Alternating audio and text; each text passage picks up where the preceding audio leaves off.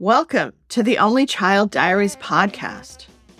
You don't have to be an only child to listen. Did you ever feel like you didn't get the how to brochure on life? I certainly did. Do you still feel like you don't get enough guidance on daily life issues? I sure do. I'm Tracy Wallace. I've been an entrepreneur, business owner, professional fundraiser, stand up comedian, and caregiver. Join me for stories about challenges in adulting and overcoming them while doing so with humor and light.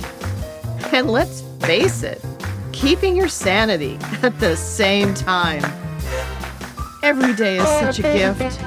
Let's not waste it. I'm here to share my journey with you. Welcome to the Only Child Diaries podcast.